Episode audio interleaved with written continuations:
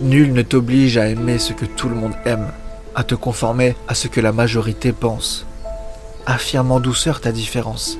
Il y a un espace pour chacun et une promesse de bonheur pour tout le monde.